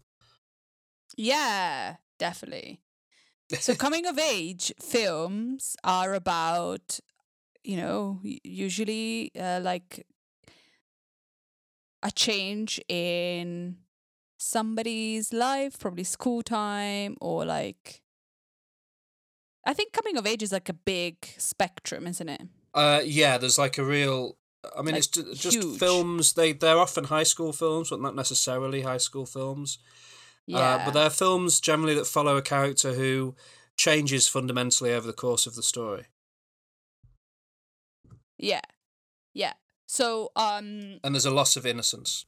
mine were going to be all high school and i was like no alex there's much more to coming of age than high school so i've gone a little bit like it's going to be an eclectic top five Yeah, yeah, yeah. Good. yeah yeah yeah because we like that We absolutely do. um because if not i was going to be talking about five of the same film but with different actors. Uh yeah it happens in high school and this was happens. Okay so my number five is a film from uh 1996 uh the director is a controversial director so uh i'm sorry but this is a great film. So it's directed by bernardo bernardo bertolucci and is a film that I like the Italian. I watched it in Italian with the Italian title, and I think the Italian title makes more sense. So the Italian title is Io ballo da sola, which translated is I dance alone, but in English is called Stealing Beauty. Huh. Have you heard of it? No. Have you watched it? No. Ah, so my number five is Stealing Beauty, and it stars um, Liv Tyler, uh, Sinead Cusack, Jeremy Irons, uh, Rachel Way. I can never say her name. Rachel Weisz. Wise, I always say. Wise. Wise. Uh, Weisz. Wise. Uh, Stefania Wise, uh, Stefania Sorry. Sandrelli, who is like a really big Italian actress, um, jo- Joseph Fiennes. So this is the story of Lucy Harmon, played by Liv Tyler. Uh, uh, and when she was 15, she visited uh, this Tuscan town uh, where her mother, uh, that her mother loved. And um, four years later, she goes back to this town after her mother's suicide. And she returns to kind of um, go back to some old memories and to um, kind of maybe reconnect with her mother and her roots. Also, four years prior, she had kissed a boy and she's hoping to see him again. And um, it's the story of her finding herself and growing, uh, realizing that uh, what she wanted when she arrived in Italy is not what she wants anymore. And uh she she's a virgin so that's a big part of the film. And uh she all men love her. She's like this um she's this kind of like light force that men love and but uh nobody can really have her in a way. And she's kind of also trying to find her father because she thinks that the father that she has in the in the states is not her real father. And she thinks that one of the men that is in this villa might be her uh, real father and uh, it's a really beautifully shot film. It's Bernardo Bertolucci. You know, he has done some big mistakes in the past, but he's an incredible filmmaker. And the way this film is shot is just beautiful. And there's um, conversations around, uh, you know, the dinner table, for example, where he just shoots everybody and everybody's reaction, and it just feels like you're there with the with the, with the actors, and you're talking to them, and you're getting drunk with them, and you're eating with them, and you smoking weed with them. It's just. Um, really beautiful. Nice. What's your number five, man? My number five is a film we've talked about before on this podcast. It's a 2016 Oh. New Zealand film, uh, written and directed by Taika Waititi, uh, who we know very well. I love. Absolutely. Uh, it stars Sam Neill and Julian Dennison, and it is Hunt for the Wilderpeople. Great choice, man. Thank you. Great Uh, bloody choice. Hunt for the Wilderpeople follows Ricky Baker, a juvenile uh, delinquent who's been abandoned by his mother and um, taken in by child welfare services, who leave him to live on a farm with his um, foster aunt and her husband. And early on, there's a tragedy, and um, Ricky is basically left living with the cantankerous, angry old husband played by Sam Neill um, and they don't like each other, and maybe they're gonna over the course of the film they're gonna learn to appreciate each other and work together, and uh, maybe Ricky Baker will uh, grow up a little bit and maybe come of age slightly, perhaps you might say. Um, they yeah, uh, the film sort of is about them. They sort of end up having to go on the run together for various reasons. They're being hunted down by a uh, child welfare officer played hilariously by Rachel House, who has turned up in other things re uh, since, um, and is always great. And Yeah. um, it's just a really heartfelt, beautiful film. It's got that particular sense of humour that only Taika Waititi seems to possess, and is able to infuse into uh, into his movies really well. And um, I love it. I saw it for the first time when it came out in the cinema in twenty sixteen. I've watched it a couple of times since, and I think it's just great. I think Julian Dennison um, was a real like incredible discovery in this movie. He plays Ricky Baker perfectly.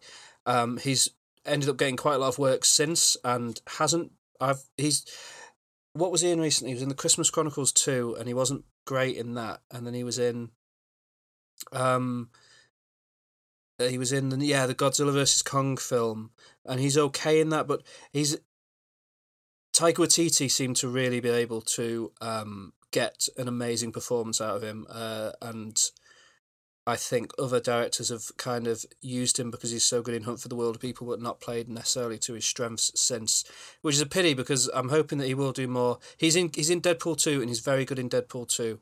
Um, Mm. and I hope that he gets you know he gets more opportunities to shine in the future because he's just so so good in this film. And then obviously there's no point talking about it. I just love and adore Sam Neill. He's the absolute best, and he's great in this. Um, and who's who? And he goes through even though you know Sam Neill's you know quite old. He he goes through his own sort of coming of age and maturity story in this film as well.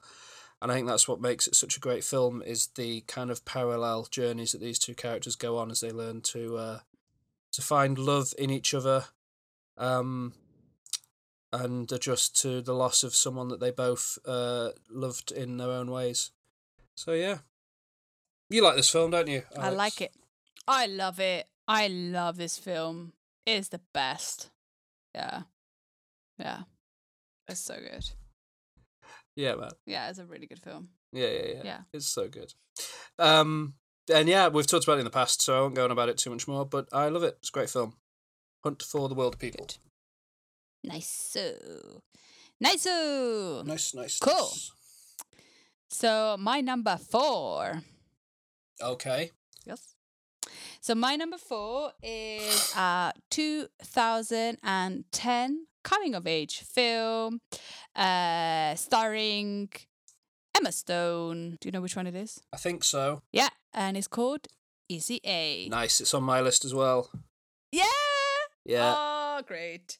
Uh, like this could be like I love this film. Yeah. Uh, Easy A, and uh, so uh, Easy A stars Emma Stone as Olive. Um, and uh, she uh she's she's good at school she's amazing and uh but uh after like a lie that comes out that she has uh lost her virginity um she she decides to kind of use this rumor to uh get money i guess and uh advance her social standing in school. Because you know in American schools you have your well you have your cool kids, your jocks, your goths, and that's what happens. I don't know. Is this the same in the UK? Yeah, I guess so. Um, not as not as clear cut. No.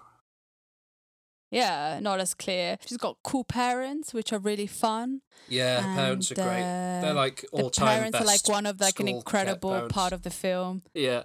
Yeah, I think I think like they kind of also make the film because they're like really cool or really understanding. Um, she's studying the Scarlet Letter, which is it seems like in America they start they study always the Scarlet Letter. It's definitely And one that they like to bring up in that- films, isn't it? Yeah, and because uh, she has this new reputation of like the harlot, she decides to put in A on her clothes, like in the book The Scarlet Letter. Um, there's an incredible uh, scene when she, of her birthday uh, when she's got this card that uh, sent from her grandma. Um, when uh, would have uh, what's her name? Oh, is it Uh, Natasha Bedingfield? Natasha Bedingfield, pocket full of sunshine. I've got a pocket, I've got a pocket, sunshine. I've got a pocket of sunshine. Uh, yeah, and uh, it's just it's just a great film. It's just fun. Emma Stone is perfect in it. Um, yeah, Yeah, it's just one of those films where everything comes together perfectly, and it just is just this incredibly fun, easy to watch, heartfelt um, high school comedy movie that um, is yeah, kind of manages to be better than the sum of its parts, better than you kind of expect it to be. And I could watch it just about any day of the week. It's great. yeah. Exactly, and I think that's that's a, a good thing about a coming of age film comedy. It's Yeah. yeah, you could just watch it all the time and just be happy with it. They got Emma Stone at the exact right point in her career as well Yeah, for, to be in that film. yeah. They they they struck Yeah, gold. because this was after. It was after Superbad, wasn't it? I And think she so, Just kind yeah. of was in another, yeah, in Superbad. She was in Superbad before, and then um, she was in this one, and yeah, it's just a really good. Hmm. Yeah. Yeah. A good pick. I like it. Yeah, Amanda Yeah, Bynes is very good in it as well. again- It's got a great Hmm? cast. yeah, Amanda, Amanda Bynes. Yeah, Amanda Bynes used to be so amazing in these kind of films. You know, know. she's the man. This. Um, let me find. Because I've seen a lot of her films. Um, television, no. Yeah, she's the man. Hairspray, Easy A, and then poor girl. yeah, she had such she had a very public um, difficulties, which is sad because she. Uh, Which is crazy because it seems like all these kind of young actors in that kind of era that started really young Yeah. are kind of all having really big issues. yeah, and I think there's a pattern in there. I think there's a clear pattern. Yeah, and it's Um, terrible. Like I feel really sorry for them because, you know, Amanda Bynes is a really good actress and yeah. We only have to look at everything And that I Brit- Britney Spears has gone through in the past couple of weeks to see how awful it can I be. know, but I'm so glad it came out because it's been this it's been on the rumor mill for quite some time that she It's been like an really open been- secret, yeah, for years. So, Yeah, and it's just like, but they won't do anything about it. Like, no, well, I don't think it's the end of the story yet. I think that no. be, there's more to come. Well, I hope it all works out for Yeah. the best for her because it seems horrible. Um, yeah, good, great, easy A, good, good number four pick. Yay! Thank you. Thank you. Um, my number four is a film that has been in another top five of mine in the past, which I don't normally do, but it was in a different. it was in a slightly different context uh, because it was in my top five soundtracks. Uh, Oh, Yeah. oh, what? I had one of my top five. No, never mind. uh, It's fine. um, uh, but I wanted to put the film itself in on a list uh, because I think the film is is incredible. It's a 2019 um, buddy comedy coming of age movie directed by Olivia Wilde, uh, starring um, Beanie Fel- Feldstein and Kaitlyn Dever. Uh, as two high school girls on their last day of high school. It is the film Booksmart. Yeah, baby. Yeah, which we watched together on a on a wonderful New Year's Day or Eve. Yeah, Just before the world. perfect hangover film. It, yeah, truly it was. Um, yeah, it's about these two girls who support and love each other, and uh, they're both about to finish high school and go off to uh, continue their lives. And they realise on the last day of high school that maybe they've focused too much on their studies and not enough on just enjoying life, and decide that they want to have uh, one big crazy party night before um, high school finishes. And they go off with that mission in mind, and they manage to succeed pretty pretty spectacularly in having a mad uh, crazy night. Um and it's just a really sweet heartfelt movie. It's um you know similar to other coming of age movies of recent years. It uh is very inclusive and contains character you know it does it's not just about heterosexual characters and their journeys it's about uh, a wide range of different journeys and experiences. Um and it's it's just lovely and it's about it's about love and friendship and um yeah i love it i loved it the first time i saw it i it, it had my attention i've watched it a couple of times since and it continues to be wonderful and uh yeah it's great I love it. Thank Very you. nice. yeah yeah, yeah. so uh watch booksmart if you haven't seen it it's good good film perfect film Yeah, it's a good film. that's my number four Coolio. Very nice. Very nice. thank you Cool. So my number three. Uh, I'm uh go. Uh, so number three is uh, this was a really hard. I know it's always a hard list, but you know it's it's such a it's such a varied kind of you know coming of age, and Mm. so it's just like ah, um, but yeah, but yeah, never mind. I'm gonna carry on. okay So, my number three is a film directed by Taika Waititi, okay uh, released in 2019, okay uh, and it's called Jojo Rabbit. lovely stuff What a nice Mm. pick. I hadn't Uh, thought of that as a coming of age film, but it is. Yeah, yeah. My number three was really hard because I've got like three. T- I just chose my number three because I've got three choices on my number three, and I'm going to choose this one. Um, so, uh, because I wasn't sure because I've got similar film as in my number one, but we'll talk about it later. Okay. Uh, but yeah, so it's about it's a film uh directed by Taika Waititi, who we love. I think we talked about it before as well Uh, yeah, podcast yeah, we've definitely talked yes, about it. Before. and so it's kind of a uh, it's a World War II satire, and it follows uh, Jojo, played by Roman Griffin Davis, um, who uh, has been indoctrinated to a certain uh, belief of uh, uh, of a certain belief of uh, Germany at that time, but his world and his best f- imaginary friend is uh, Adolf Hitler, who's played by Taika Waititi, and his world gets uh, turned upside down when he finds out that his mother does not believe in the doctrine or into the things that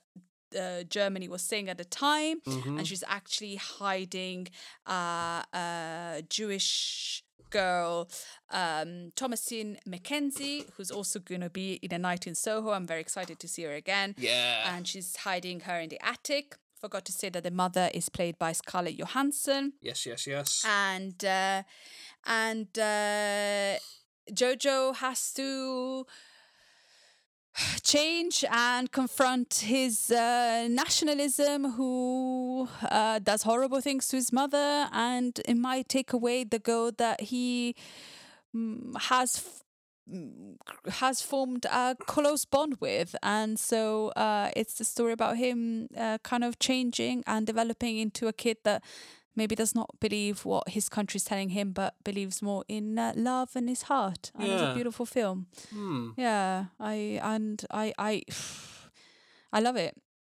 Yeah. uh, Taika Waititi is an incredible filmmaker. is a gift that keeps on giving, and I think is a. Uh, and you, you're right. He brings the best out of people. I think Roman Griffin Davis is amazing in it. Um, Thomasin McKenzie as well. Uh, they're both kids, but they both like act incredibly well, and um, I think it's great. It's a great film, and uh, that's why I narrow it down to my three to three. Jojo Rabbit. It's a good pick. I like it. It's a great film. It's a perfect film. So Yeah, well, I well think done. So too. Yeah, yeah. There, I think they're the two you would have not thought they were perfect films. Fair enough. um, yeah. Cool, cool, cool. Right, so my number three then. yeah, you're number three. My number three is a 2006 film. Um, it's a Spanish Mexican film, uh, and it is uh, called El Laberinto del Fauno, or in English, Pan's Labyrinth. Great choice, man. Thank you. Written and directed and produced by Guillermo del Toro and starring Ivana Baquero, Sergi Lopez, Maribel Verdú, Doug Jones, and Ariadna Gil. According to Wikipedia, they're your main actors. Um, it's set during the. Um, uh, oh, it's set after the Spanish Civil War uh, in 1944 uh, during uh, the early Francoist period, again, according to Wikipedia. Um, and it's about a young girl uh, called uh, Ofelia, who is um, the daughter of. Da, da, da, da, da, the daughter of Carmen, who has Mm. um her father isn't in the film is dead i, I assume and Yeah. Ofelia's mother has started seeing uh, captain vidal who is an officer in um in the army and they're set up in this um sort of base in the woods uh, and they're in the middle of fighting uh, the rebel the rebel soldiers uh, out in in the sort of surrounding forest area and uh, a fella and her mother come to stay with Captain Vidal, and you kind of see a, uh, this period of time in the life of Ofelia as she kind of comes to grips with the choices her mother is making uh, through the sort of through this through this kind of window of this faun that she encounters who tells her that she she's actually this princess from a fantasy world and that she has to complete these trials in order to uh, return to the place that she belongs um, and you never really know in the movie whether what is happening in the fantasy world is real or whether it's just a way that she is uh, coping with kind of the traumatic events uh, around her. And it mixes these really traumatic horrific human characters with kind of equally awful uh, monster characters in the fantasy world um, and it's there's not really another film like it ever, other than another No. some of some of Guillermo del Toro's other work kind of is Yeah. similar, but it is this kind of adult fairy tale fantasy um, civil war drama. Um, and it's just completely its own unique thing. And I saw it in the cinema when it in two thousand six when it first came out, and I just loved it completely and uh, I've watched it over and over again in the years since, and it, I just it's just a it's one of those movies that's just perfect. Guillermo del Toro has gone on to be one of the most well respected and loved filmmakers around. He won you know so many Oscars for The Shape of Water uh, years later, but I would still I would probably put this still as his kind of best work. I think that it's uh, an absolute masterpiece, and it's a great coming of age film. Um, you know, Oph- Ophelia is a young girl who's having to deal with um, horrific things that no one should have to, Yeah. particularly anyone of that age.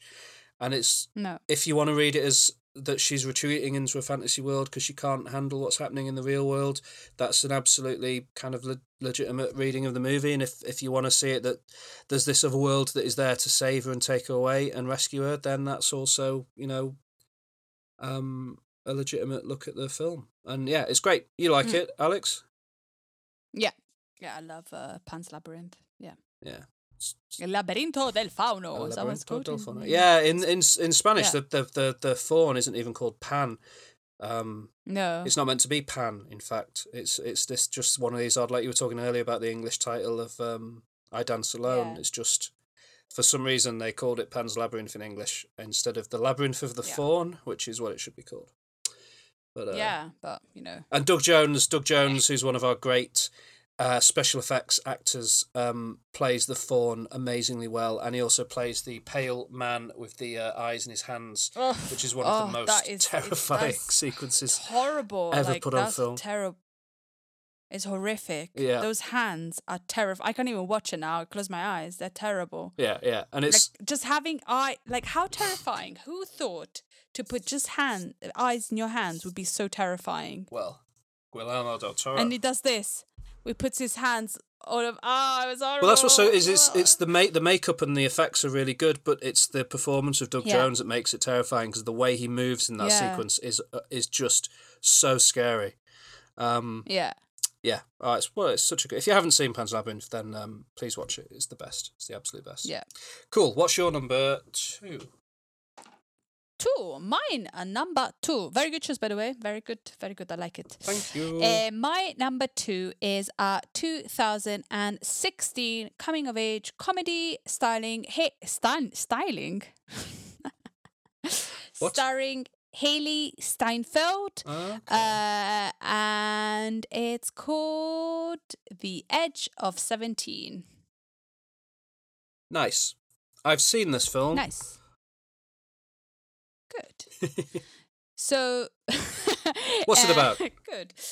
Uh, so it's about uh, Nadine, who um, is in high school, and um, she is kind of an awkward girl. She dresses in a funny, awkward way, and she's got an older brother who is like the perfect, sexy, beautiful, popular jock.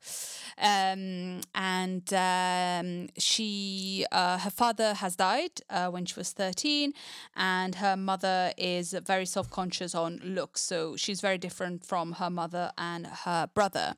Uh, she's got a best friend, uh, Nadine. Uh, no, Nadine. She's got a best friend, uh, um, Krista, who is always with her, and they're kind of the same, both kind of like quirky kind of people. Uh, one night they get drunk at a house party of her brother, and uh, uh, Nadine uh, falls asleep in her bathroom and uh, when she wakes up, she can't find her friend Krista, and then she finds her, and her best friend Krista is now with uh, in bed with her hated uh, brother Darian. So she kind of uh, she kind of feels betrayed like a 17 year old would feel betrayed and uh, she you know she feels like uh, krista has gone to the dark side with the cool kids because that's what Darian has and um, she starts confiding in her teacher played by woody harrelson which i think is perfect in this film i Yeah. love woody Har- harrelson Yeah. he's amazing um, if you see some bloopers of this film, it is he is so funny. Like he's funny in the film, but he's also really funny in um, in real life. And um, yeah, and she starts fancying this guy, and she sends a really interesting text to this guy. But then you know. Um, uh, she doesn't end up with the guy that she fancies because that happens quite a lot in coming of age films. She ends up with the guy that is nice rather than the guy that she fancies, and yeah, and I really like this film because it's kind of she's so dramatic, uh, Nadine, uh, played by Hailee Steinfeld, and um, if you think about it now, if your friend goes with your brother, it doesn't really matter. But when you're 17, 16, it's a tragedy, and everything is a tragedy, and everything she does is tragic. Like every, you know, at one point she goes in Woody Harrelson's office in his class, and she goes, "I'm going to kill myself." and it's just like it's, it's just so melodramatic isn't it at that age and i think this film portrays that kind of crazy hormonal melodrama in a really amazing way because Hailee Steinf- Steinfeld is an amazing actress and she does an amazing job in this film. And um, it's a really funny and real film. And when she sends the text that she doesn't want to send, that has happened to me. Probably has happened to you. You know, the text that you, Oh, you yeah. try and you've sent by mistake. Absolutely.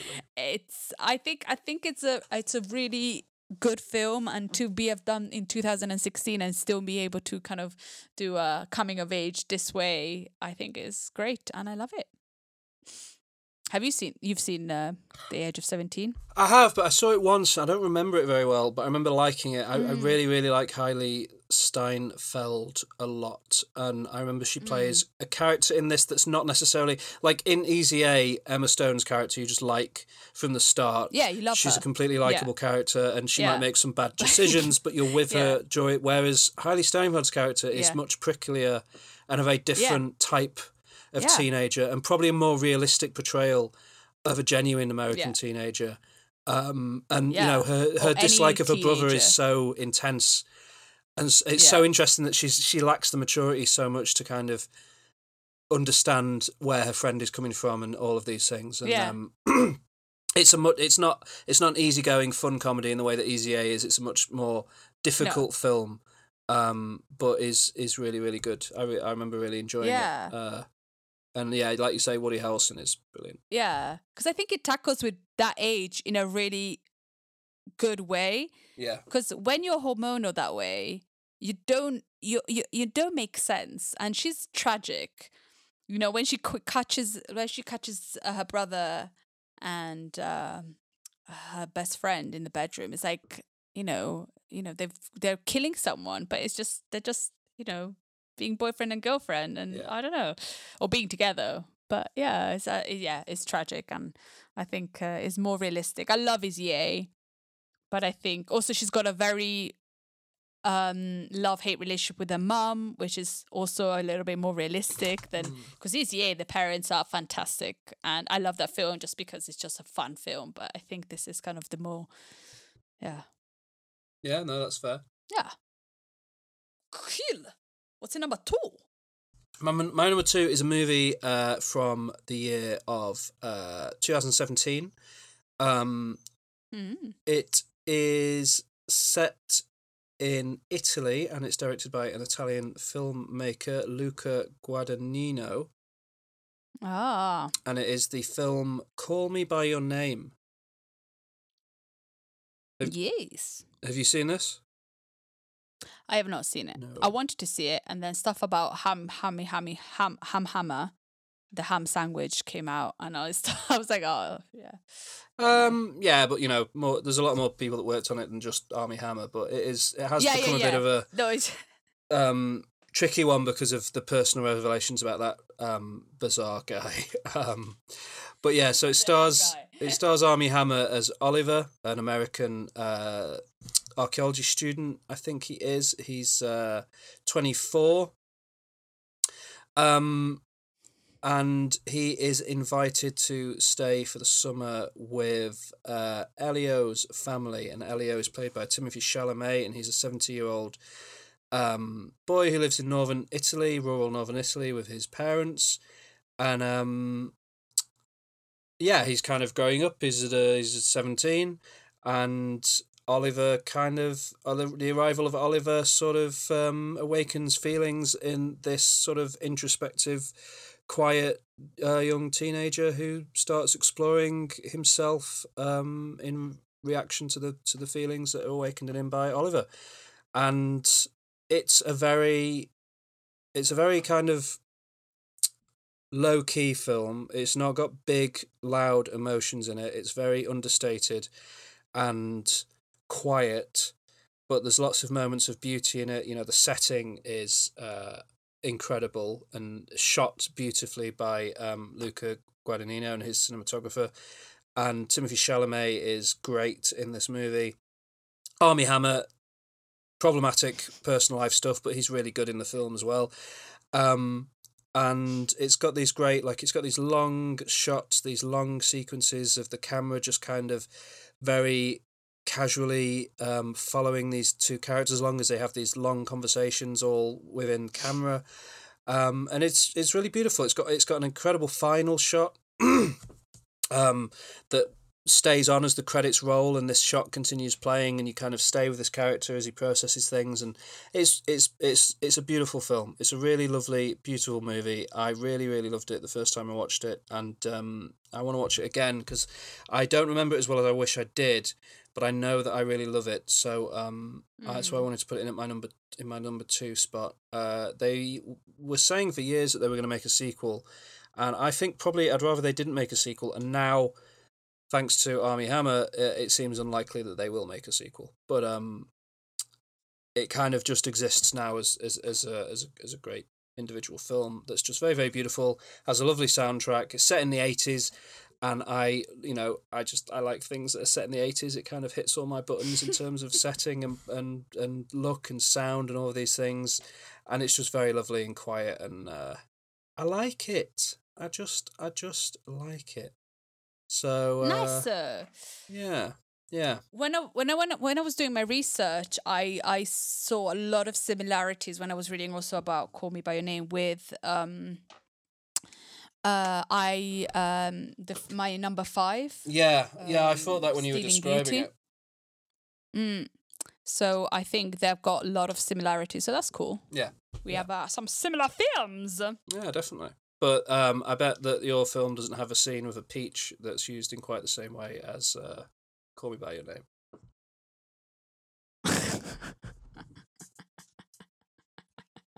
Great. Okay. um, great, cool, good stuff. Uh, that's my number two. My number two is Call Me by Your Name. What's your Nice. um number one? My number one is a 2012 film directed by one of my favorite directors, Wes Anderson, and the film is called Moonrise Kingdom. Of course. Why are you laughing? I'm not. Well, no, because it's it's like it's at the top of my honorable mentions list. So it's just yeah, yeah. like so set is set in 1965 um in an island off the coast of New England and there's um there's this community that lives there and uh, Sam who's uh, 12 um and Susie uh, fall in love and decide to run away in the most beautiful epic journey um uh but uh they um they don't it's not easy for them to run away as like uh, her family and the orphanage and the scouts where he's with uh, look for them. Uh, there's also like this storm approaching this island uh, bec- and uh, it's just that basically. It's just a story about two kids that fall in love and run away uh, and but it's beautiful. It's an incredible film. It's, it stars. Well shall i read all the stars? Who stars? As with as with Wes Um, Anderson films, it's got a lot of people in it. everybody. Like from frances mcdormand bill murray who plays uh, lucy uh, susie's uh, parents who have an interesting relationship uh, they don't they're not really they don't really communicate. They not have the grip. but they're, they're wes anderson kind of family. Yeah. Then uh, Bruce Willis, uh, who plays uh, Captain Sharp, and he is uh, the a policeman who is kind of having a maybe a platonic relationship with uh, Frances McDormand. Well, like she's having an affair with him. I'm not. I can't remember exactly if it's platonic or not, but it doesn't matter. Um, Ed Norton, who is Scoutmaster Ward. Yeah. is amazing in it. Uh, Tilda Swinton, who's social services, and then um, Sam and is played by Jared Gilman, and Susie's played by Kara Hayward. Um, and then who else is in the film? Uh, that's it of like really known actors. Yeah, it's just a beautiful, beautiful film about young love and uh, pure, pure young love. It's just adorable. It's a beautiful, beautiful film, and I love it. Mm. Yeah, it's great. I think it's the perfect coming of age film. Perfect Wes Anderson Yep. Yep. doing things perfectly. Agreed. It's great. Yeah. It's great. Good Yeah. good pick for number one. Uh, my number one, of course, is Easy A. Easy A. Excellent Yeah. choice. Which we thank you, which we talked about. Excellent. So, do you want to run down your top five? Yeah, top five. My number five, uh, Stealing Beauty or Io Ballo da Sola. Uh, number four, uh, Easy A. Uh, number three, Jojo Rabbit. Number two, The Edge of 17. And number one, Moonrise Kingdom. Lovely stuff. My top five is uh, number five, Hunt for the Wilderpeople. Number four, Booksmart. Number three, Pan's Labyrinth. Number two, Call Me by Your Name. And number one, Easy A. Yeah. Any honourable mentions to, to, talk about? Honorable any any honorable mentions. I've got pages. Ah, okay. Pages. Okay. So honorable mentions. Uh, Moonlight. Uh, film, uh, 2016 film that I spoke about uh, a few weeks ago. Incredible film about uh, this boy growing up. Yeah, yeah, yeah. yeah, Uh, The Duff. Uh, 10 Things I Hate About You. Clueless. Uh, I talked about it before with Alicia Silverstone. American Pie, which I think is like when when coming of age films kind of like went a little bit uh what's the word? Rogue and got a little bit um sexy.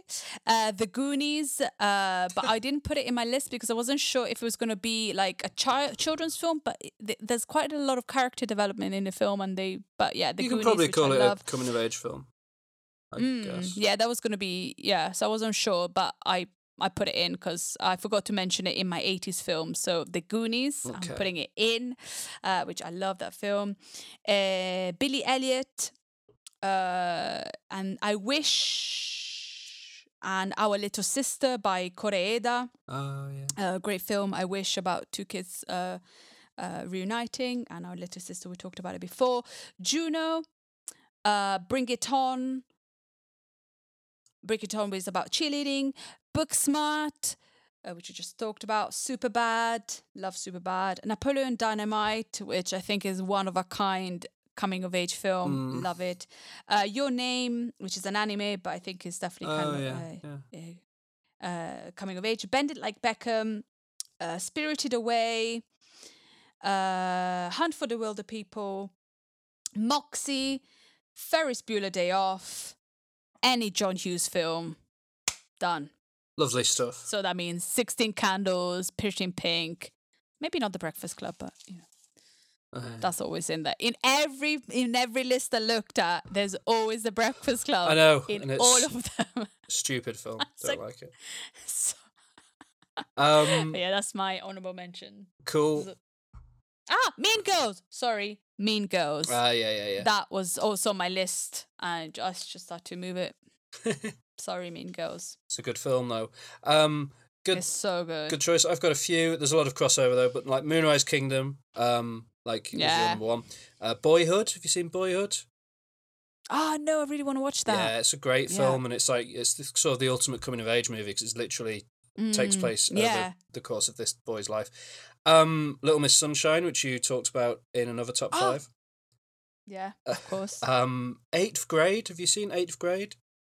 No, I really would like to watch it. Yeah, Bo, actually. Bo I Burnham's only, I've watched, directorial it. film. It's it's a cool movie. It's it's it's it's almost like if there's a spectrum where Easy A is at one side, and then in the middle is the Edge of Seventeen, where it's a bit pricklier but still a bit glossy. Eighth Grade is like the other Yeah. end of that spectrum, where it's just really really like quite intense. Yeah, it's a it's a good movie, Ooh.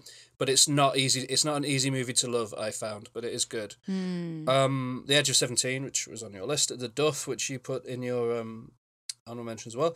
Almost Famous. Have you seen that film? Oh yes. Yeah, the of Cameron course. Crowe. Almost famous. Yeah, Yeah. it's a great film. Great film. Uh, Scott Pilgrim versus the World, which I had in my romantic Yeah. comedies, but you can also call it a, a coming of age. Yes. Uh, Raw, the French um, Ah, yeah. veterinary film uh, that I will always mention whenever possible because it's one of my favourite films of all time and it's the absolute best. It's Yeah. definitely a coming of age film. Uh, mean Girls, which you mentioned. Uh, Lady Bird, the the um, Greta Gerwig film. Yes. Yeah. It was Yeah, such a good film. Uh, Ten things I hate about. Ten things I hate about you, which you mentioned. Yeah. Superbad, which you mentioned, and then Blockers, which is like a parents' coming of age film, Yes. and it's, yes. it's really good film. Blockers. Yeah, yeah, yeah. Mm, So right. there you go. Though that's my honorable mentions. Um, time to set homework for each other. I think I can already predict where this is going. Well, if, yeah, I think the only one you haven't watched is Io ballo da sola or Stealing Beauty. Stealing Beauty, and then therefore you need to watch uh, Call Me by Your Name. Call Me by Your Name. Yeah, Call me by your name. And just put aside the fact that Armie Hammer's a weird cannibal guy and just watch it Oh yeah, yeah. as yeah. a film. I just love the fact that his, his name is like Ham Ham, Hammy Hammer, Hammer Hammer Hammer. Yeah, it's a strange boy. But that's because he's like he's like the heir to like the Hammer um and Tong like the he's like the heir to like a big company. I I think. Oh wow. Yeah, he'll be fine. It doesn't matter if he doesn't work again. He's he's comes from he comes from big money, so great. Um okay. do you have a recommendation for people to uh go away from and look up with your culture catch up? So I would recommend uh, Marina's new album, which is called Ancient Dreams in a Modern Land, Ancient Dreams in a Modern Land. Lovely. and the others, if you know, you know. uh, I'd recommend people, if they can, go and check out the film In the Earth, uh, the the new Ben Wheatley film. It's uh, it's a blast. It's really really good. Um, so yeah, there we go. That's been that's been us uh, discussing culture on Culture Bucket again. Um, join us next time, please. For we're going to be doing another director special. Uh, this time diving into the filmography of uh, Quentin Tarantino, one of the premier film directors of all time. So we'll see how closely mine and Alex's lists match um, next week. Uh, so please do join us for that uh, to talk about one of the greatest filmmakers and most uh, frustrating filmmakers of all time with uh, with uh, good old Quentin. Please check us out on social media all over the world. Uh, you can find us on all the social media places, particularly Instagram. Um, there are links to all of our social media channels in the uh, show notes for this episode, along with links to everything we've discussed in Culture Catch Up. And um, yeah, go and have a look at us there. I've been posting some film reviews on our Instagram recently, and uh, Yeah. we post recommendations on there and other things. So uh, go and have a look, follow us, join in the conversation, and uh, yeah, thank you so much. Love you so much. Bye bye bye bye bye. Thank bye. you. Thank you. Bye. Bye.